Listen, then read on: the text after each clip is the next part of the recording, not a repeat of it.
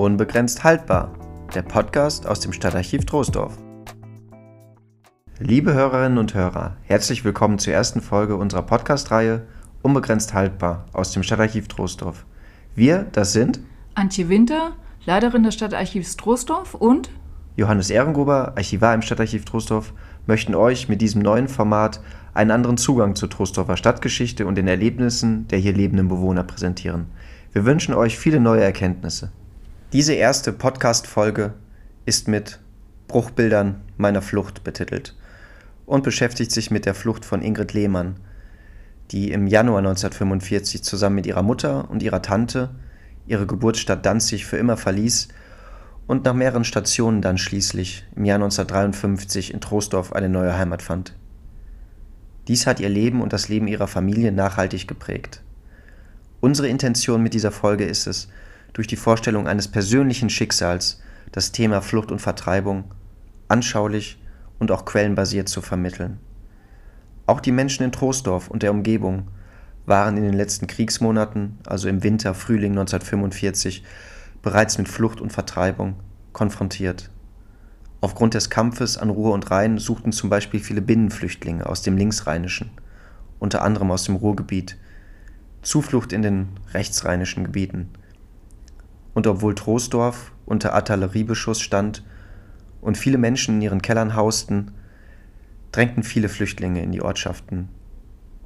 Leider waren und sind heute mitten in Europa aufgrund eines verbrecherischen Angriffskriegs wieder vor allem Frauen und Kinder dazu gezwungen, ihre Heimat fluchtartig zu verlassen.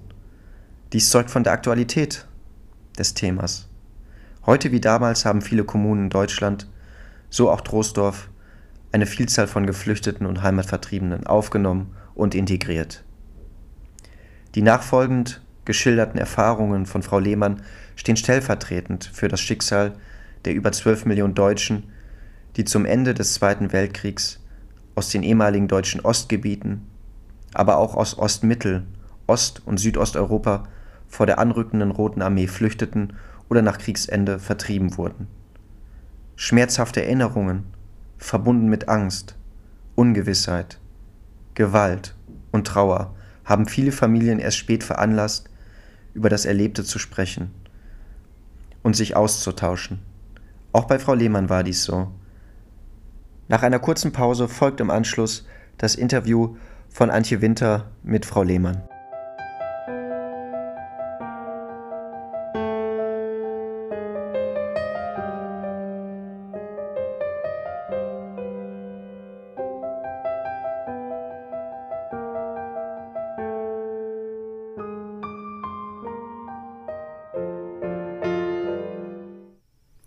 Frau Lehmann, stellen Sie sich bitte kurz vor.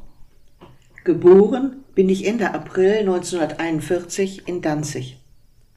Fünf Monate später ist mein Vater in der Ukraine gefallen. Meine Mutter hat zwei Jahre später, also noch im Krieg, wieder geheiratet. So habe ich einen zweiten, sehr liebevollen und guten Vater bekommen. Bereits 1953 bin ich mit meinen Eltern nach Troisdorf gezogen und wohne seit 1970 mit meinem Mann in Spich. Wir haben zwei Kinder und sechs Enkelkinder, die uns langsam alle über den Kopf wachsen. Sie stellen inzwischen schon selber Fragen zu unserer Flucht- und Zeitgeschichte. Ja, und beruflich? Am Sieglerer Gymnasium war ich Lehrerin für Französisch und Erdkunde. Später habe ich an der Volkshochschule in Troisdorf Französischkurse gegeben. Vielen Dank. Bruchbilder meiner Flucht. Der Titel stammt von Ihnen. Sie waren ein kleines Kind, als Sie mit Mutter und Tante aus Danzig flohen. Können Sie sich an die eigentliche Flucht erinnern? Was ist Ihnen noch präsent? 25. Januar 1945. Das ist das Datum auf unserer Fahrkarte von Danzig über Berlin nach Chemnitz. Auf dem Bahnhof in Danzig stehen die Menschen bei Schnee und strengem Frost bereits auf den Trittbrettern des überfüllten Zuges, der vielleicht als letzter noch nach Westen durchkommen kann. Und da ist nun mein erstes Bild. Meine Tante Sigrid ist irgendwie schon in den Zug hineingelangt. Ich sehe, wie sie mir aus dem geöffneten Fenster ihre Arme entgegenstreckt. Meine Mutter und ich werden von einem Marinesoldaten, der uns zum Zug begleitet hat, durch das Fenster ins Abteil hineingestoßen. In meiner Erinnerung fühle ich noch die bedrückende Enge und wie wir andere Menschen durch unseren Einfall noch mehr zusammendrängen. Dann sehe ich, wie ein Kind aus dem gegenüberliegenden Fenster herausgeworfen wird, erdrückt, tot. Dieses Bild eines Kinderkörpers, der über die Köpfe der anderen Menschen gehoben und durchs Fenster nach draußen geworfen wird, verfolgt mich jahrzehntelang. Musste das Kind sterben, weil ich ihm indirekt die Luft zum Atmen nahm? Als ich circa 50 Jahre später meine Mutter nach dem Wahrheitsgehalt dieses Bildes frage, ist sie über meine Fantasie entsetzt. Es wären zwar Kinder auf der langen Fahrt gestorben, doch vor Kälte oder Hunger oder infolge Beschusses, aber bestimmt nicht einfach aus dem Fenster geworfen und ganz bestimmt nicht von uns erdrückt. Vielleicht wurde das Kind nur von seiner Mutter zu seiner Großmutter hinübergereicht, die einen Sitzplatz ergattert hatte. Nun, nach Tagen kamen wir bei großer Kälte, die immer noch herrschte, nachts in Berlin an und fanden liebevolle Aufnahme bei einem Onkel meines Vaters. Mein einziges erinnertes Bild von Berlin sind die Hände meines Onkels der am Rundfunkempfänger dreht und aufmerksam dem Sprecher zuhört. Er gibt mir ein Gefühl der Geborgenheit. Denn ich begreife, dass Onkel Paul für uns wacht. Ich kann so lange spielen, bis er uns in den Keller schickt, sobald Kampffliegerverbände vom Rundfunk gemeldet werden. Nachdem wir uns ein wenig von den Strapazen der Flucht aus Danzig erholt haben, geht es weiter zu meinen Großeltern, den Eltern meines gefallenen Vaters nach Chemnitz. Wieder haben sich nur einzelne Bilderfetzen in mein Gedächtnis eingegraben, die ich auch heute noch in mancher Nacht im Traum dann nachvollziehe. Auf dem Arm meiner Mutter stehe ich in einer Menschenmenge, am Flussufer, unter einer Brücke. Von der Menschenmenge werden wir immer tiefer in die überschwemmte Wiese Richtung Fluss gedrückt. Ich schreie und wache schweißgebadet auf. Und dann ist da immer wieder das entsetzliche Bild eines hohen brennenden Fabrikgebäudes Frauen stehen oben auf den Fensterbrüstungen, die in den Flammen umkommen oder aus den Fenstern in den ebenfalls sicheren Tod springen. Ich möchte mir meine Ohren zuhalten, um die gellenden Schreie der verzweifelten Frauen nicht mehr hören zu müssen. Heute weiß ich, dass meine Mutter und ich erleben mussten, wie die Strumpfwarenfabrik Esche in Chemnitz mit vielen Arbeiterinnen nach einem Bombenangriff abbrannte. Ja, und nach dem Einsturz des World Trade Centers 2001, da hat mich dies Chemnitzer Bruchbild wieder häufiger bewegt. Aber es gibt auch ein Bild mit einem glimpflichen Ausgang. Bei einem Angriff saß ich im schützenden Kreis der Familie und Hausgenossen im Keller während es um uns herum krachte, betete meine Großmutter laut. Als wir nach dem Angriff aus dem Keller kamen, brannten alle Häuser der Nachbarschaft. Nicht so unser Haus. Aber wir fanden in unserem Garten einen Blindgänger. Für mich war es die Kraft des Gebetes, die diese Bombe von unserem Haus abgelenkt hatte. Nun, unsere Flucht vor den Russen geht dann weiter nach Rendsburg. Mein Vater war gegen Kriegsende nach Rendsburg in Schleswig-Holstein versetzt worden. Er drängte meine Mutter, bald dorthin nachzukommen, da er den weiteren Vormarsch der Russen nach Mitteldeutschland fürchtete, wie es dann ja auch geschah. Also irgendwie sind meine Mutter, meine Tante und ich von Chemnitz aus wieder über Berlin nach Rendsburg gelangt. Mein Bruchbild wird diesmal zu einem schnell ablaufenden Film. Ich sehe uns mit vielen anderen Menschen vom Feldweg abbiegen, in ein Loch springen und durch lange Gräben, wahrscheinlich Schützengräben, laufen, die oben mit Zweigen und Laubwerk abgedeckt sind und in einen Kiefernwald führen. Über uns hören wir Flugzeuge, Tiefflieger. Mutti hatte furchtbare Angst vor den Tieffliegern. Tauchte einer auf, riss sie mich schnell vom Hof ins Haus oder vom Fenster weg, denn sie schossen auf alles, was sich bewegte, auch auf Kinder. In Rendsburg haben wir das Ende des Krieges relativ ruhig erlebt. So viel ich weiß, ohne große Kampfhandlungen. Wir hatten es verhältnismäßig gut. Meinen Eltern war eine kleine Wohnung zugewiesen worden.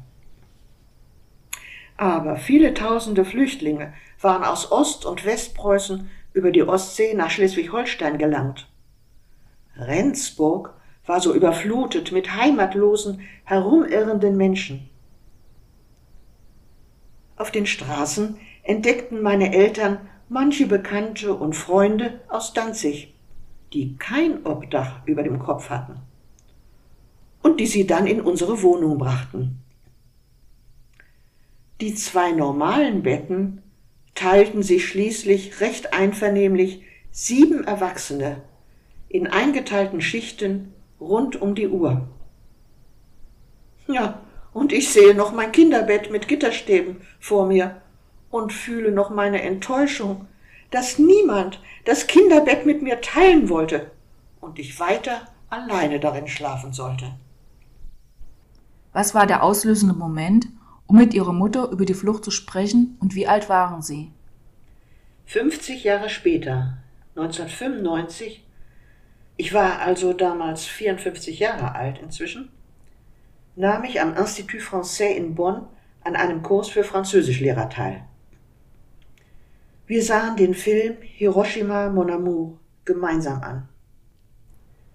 Bei der anschließenden Besprechung schilderte ich zunächst, wie meine Mutter im August 1945 völlig aufgelöst und abwesend ins Zimmer stürzte, von dem Abwurf der Atombombe auf Hiroshima erzählte dabei aber nicht mich anschaute, sondern aus dem Fenster starrte. Als ich das erzähle, 50 Jahre später, bricht plötzlich alles unkontrolliert aus mir heraus.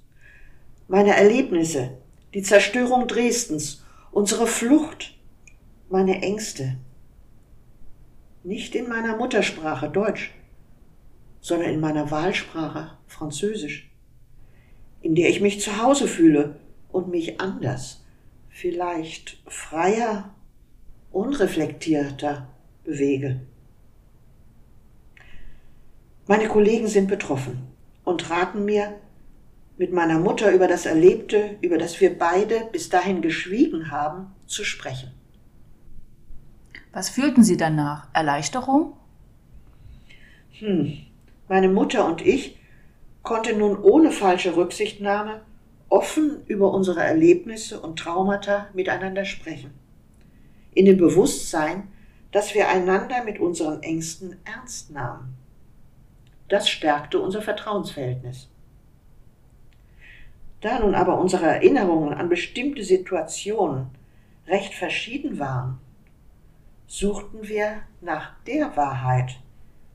Wo in den Tagebüchern meiner Großmutter. Ich habe dabei gelernt, dass es für Erlebnisse und Erinnerungen keine objektiven Wahrheiten gibt. Jedes Ereignis, Jede Situation wird von den Beteiligten subjektiv sehr verschieden verarbeitet.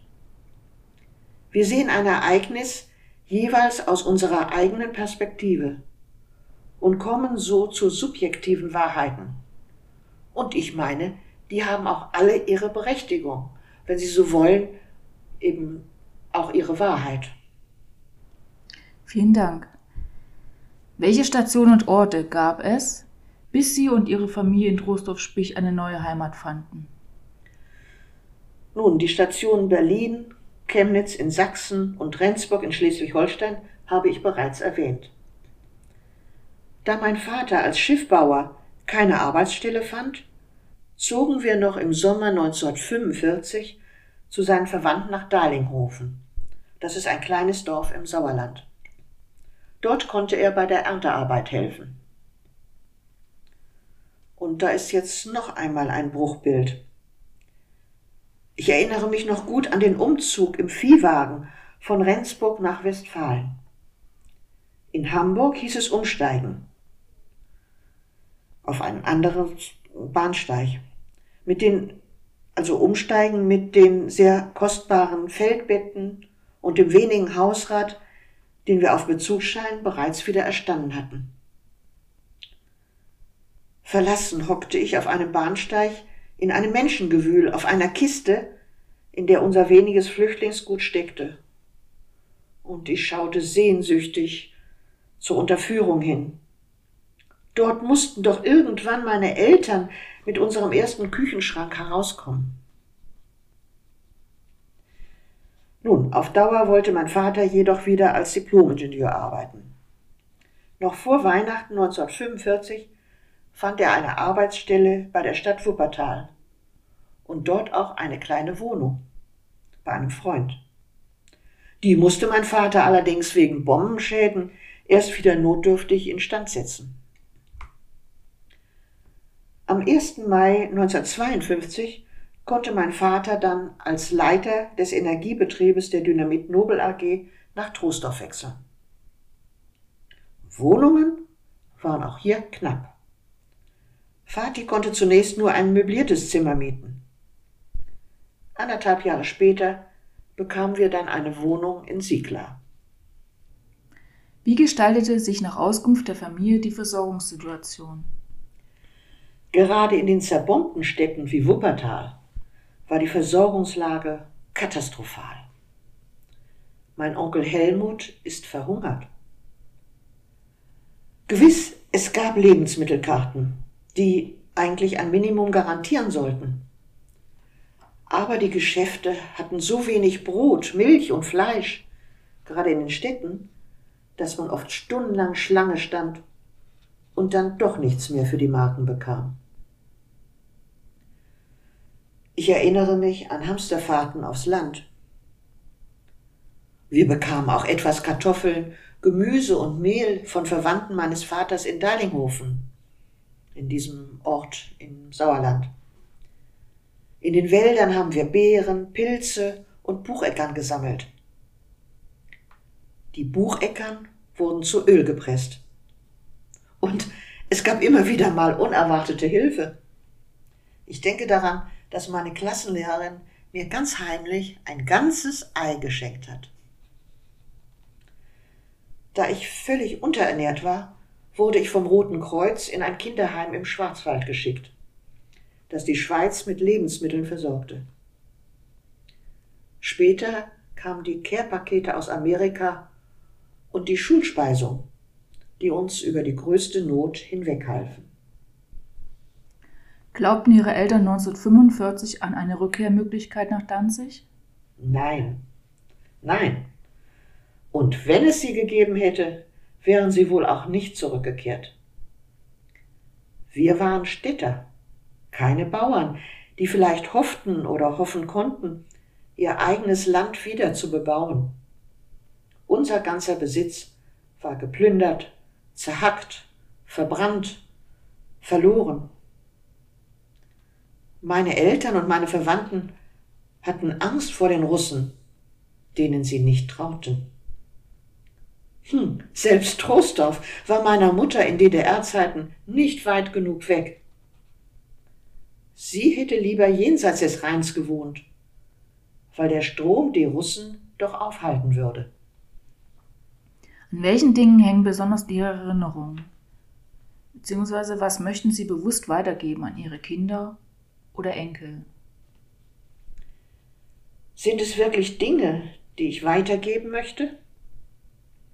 Eine große Stoffserviette, in die ein Schinken als Fluchtproviant eingewickelt war? Eine Silberschale, die gegen Brot hätte eingetauscht werden können?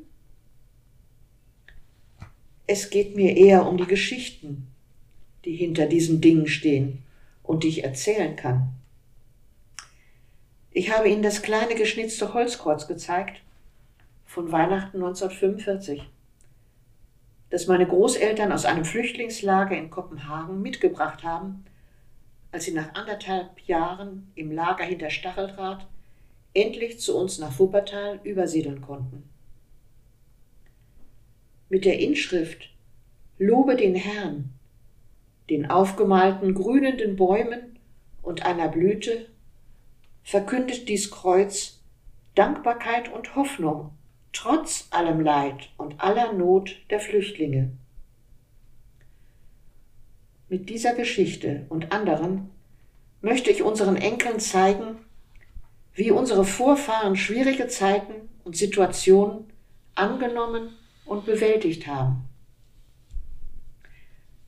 Deshalb transkribiere ich auch die Tagebücher und die Briefe aus der Kriegs- und Nachkriegszeit, die ja weitgehend noch in der alten deutschen Süderlin-Schrift geschrieben sind. In einer Familienchronik berichte ich vom Leben, Denken und Handeln unserer Vorfahren. Wir können aus der Familien- und Zeitgeschichte viel lernen. Sie helfen uns, die Gegenwart besser zu verstehen und nach Perspektiven für die Zukunft zu suchen. Vielen Dank für das Interview, Frau Lehmann.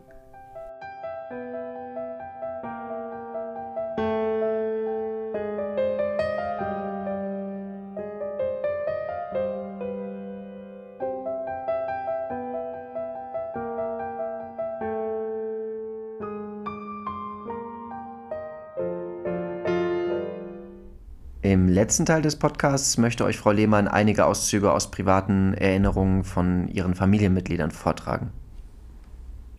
Meine wichtigste Quelle sind die Tagebücher meiner Großmutter in Chemnitz. Ihre Berichte aus der Kriegs- und Nachkriegszeit sind teils nüchtern beobachtend, teils mit inniger Anteilnahme geschrieben. Im Februar und März 1945 wurden bei mehreren Luftangriffen 80 Prozent der Innenstadt von Chemnitz zerstört. Das Haus meiner Großeltern lag am Stadtrand und wurde nicht beschädigt.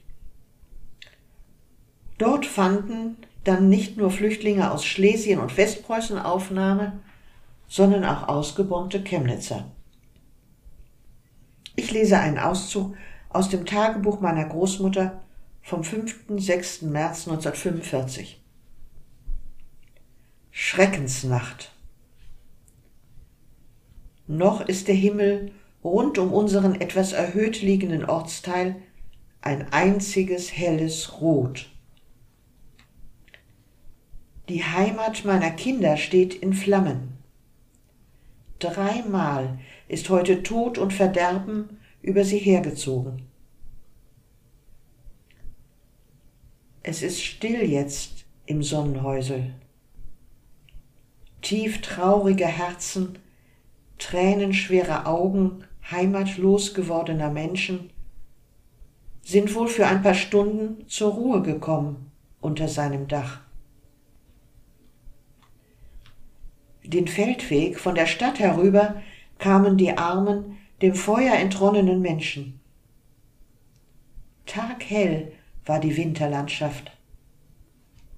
Das Prasseln des Feuers und das Zusammenstürzen der Häuser hörten wir bis hier herüber in unseren Vorort. Ein Bübchen von zweieinhalb Jahren mit Eltern und Großmutter habe ich ins Söhnezimmer quartiert. Einem alten Herrn aus Sofa und herausgezogenen Polsterstühlen in meinem Zimmer ein Lager zurechtgemacht. Das Gastzimmer haben unsere drei jetzt schon ganz zu unserer Hausgemeinschaft gehörenden Katowitzer.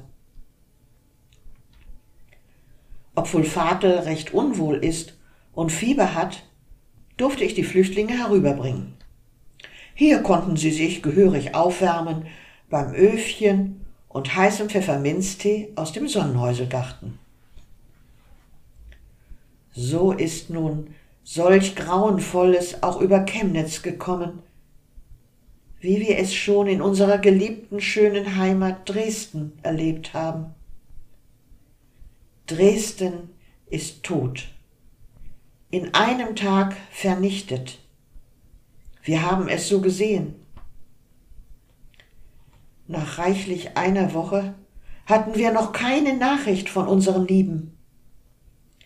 Darum eilten wir noch an demselben Morgen, an dem wir unsere drei lieben Westpreußner Flüchtlinge, Inge, Sigrid und Ingridlein, das bin ich, in dem vollgestopften Zug nach Rendsburg über Berlin untergebracht hatten, nach Dresden, um sie zu suchen.